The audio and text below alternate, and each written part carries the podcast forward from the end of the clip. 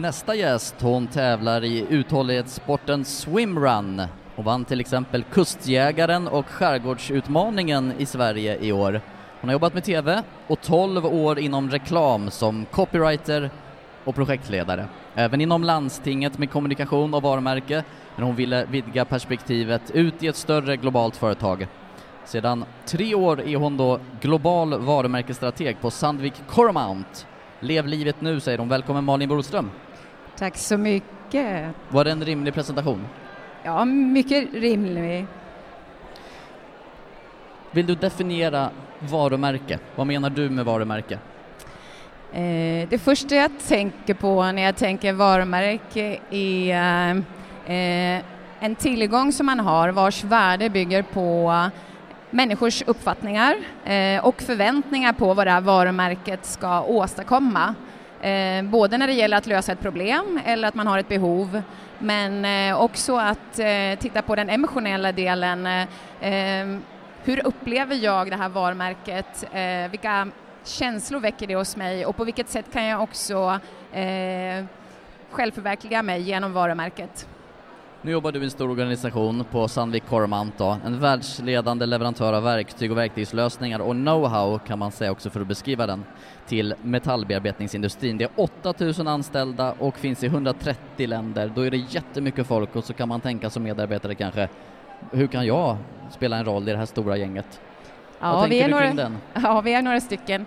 Eh, jo, men jag tänker så här att eh, det grundläggande är ju att för det första förstå eh, vad är det vi som eh, varumärke vill åstadkomma Eh, vad är det för, eh, för det första riktning vi har valt och vad är det för nivå på ambition när det handlar om till exempel eh, utformning, kvalitet och genomförande.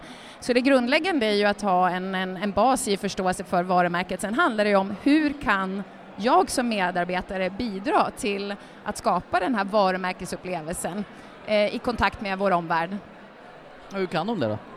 Ja, men det kan alla göra, eh, att bidra till varumärkesupplevelsen. Eh, och det viktiga där är att förstå för det första ett, att jag bidrar, att jag är en viktig del i helheten och att eh, också mer konkret titta på, ja men vad är det då jag gör i mitt jobb eh, som faktiskt kan vara bidragande till, till den här upplevelsen tillsammans med kunden. Eh, och det kan handla om eh, allt ifrån när vi jobbar med kommunikation till exempel.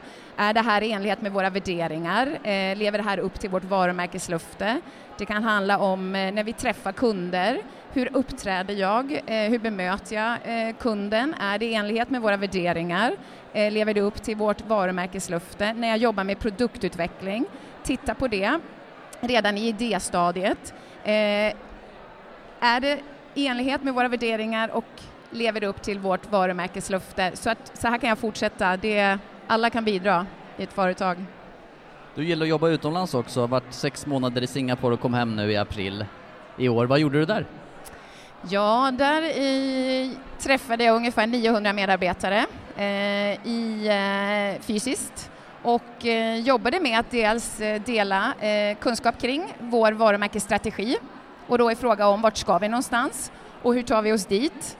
Eh, vad är det vi lovar eh, och hur eh, åstadkommer det, vi det vi vill åstadkomma och där handlar det om att ge verktyg till medarbetarna i dialog och genom övningar så att var och en faktiskt kan börja bidra till den gemensamma varumärkesupplevelsen. Nämn några konkreta grejer du lärde dig då, Singapore.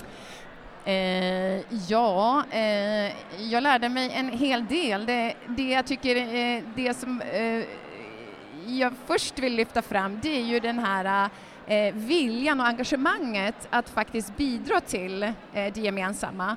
Att det oavsett eh, kultur faktiskt finns en samsyn kring det gemensamma uppdraget. Eh, så det tycker jag är intressant utifrån ett globalt perspektiv, att alla individer, alla medarbetare vill eh, och har en, eh, en, en, drivkraft och en, ett engagemang att faktiskt vilja åstadkomma eh, det vi säger som vi vill åstadkomma med vårt varumärke. Eh, det som är då de kulturella nyanserna, det är ju också hur vi kanske tolkar eh, ord i det här fallet, där vi har då ett eh, kärnvärde som heter eh, innovation Och innovation eh, som ord eh, kan ju ha olika innebörder. Till exempel i Japan så betyder ordet eh, innovation revolution. Oj. Ja, så att det handlar inte om små justeringar utan det handlar om något eh, mer banbrytande. Så det kan vara en utmaning, så det gäller att ha en dialog kring det också, att skapa en samsyn kring, okej, okay, men vi säger att det är så här vi ska uppträda, men vad betyder det då för oss? Fick du ja. med dig några stories därifrån då, storytellers? Jag fick med mig många stories ifrån eh, vårt marknadsområde eh, eh Asien och eh, Oceania.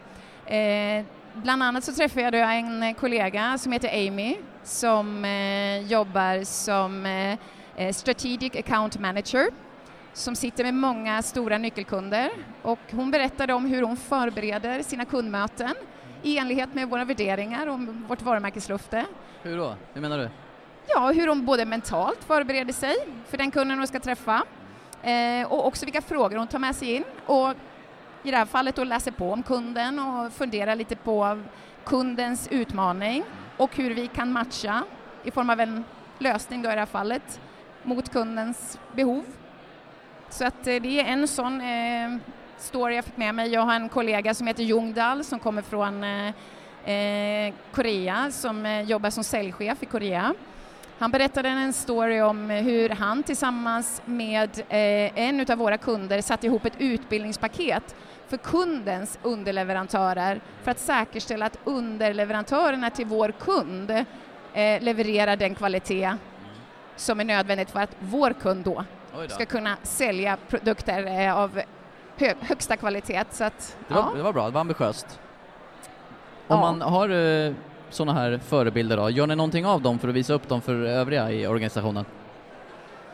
Ja, vi startade här i eh, våras ett eh, storytelling-koncept som vi kallar för I am Sandvik Coromant och där vi eh, konkretiserar våra kärnvärden, vårt varumärkeslufte, genom att berätta berättelser om människor i organisationen som gör skillnad i vardagen och som lever eh, våra värderingar och som eh, levererar på vårt varumärkeslufte. Och eh, det här har blivit väldigt populärt väldigt många läsare. Det brukar toppa statistiken, månadsstatistiken, de här berättelserna. På, på hur, vad då? Vad läser man det? Vi delar det just nu på vårt intranät ja. Mm. Eh, och eh, ja, det har varit väldigt lyckosamt, jättekul och eh, vi får in också berättelser ifrån kollegor över hela världen. Okej, det sporrar vill... till fler att berätta då? Precis, stämmer. Avslutningsvis, vi pratar om eh, Tribe här idag, om eh, stammen som begrepp när man driver företag. Vad betyder det begreppet för dig? Ja, en stam för mig, det är en grupp människor som eh, delar eh, både en, en, energi och en passion för att, för att vilja åstadkomma något och att man tillsammans åstadkommer detta genom att alla bidrar och alla vet vad som behövs för att göra jobbet. Det är stam för mig. Och så privata stammen? Ja, den privata stammen eh, i det här fallet så när det gäller kopplat till inledningen där när det gäller swimrun så har jag min stam, min eh, tävlingskamrat Marie och på tal om attityd som nämndes här i eh, första föreläsningen kan jag säga så här att det som driver oss framåt det är verkligen attityden till det vi gör ihop. Där behöver man attityd i swimrun, närmast siktar alltså den privata stammen då på ö till ö, 75 kilometer mellan Sandhamn och Utö nästa år. Lycka till med det Malin Broström. Tack så hemskt mycket. Alltså global varumärkesstrateg på Sandvik Coromount.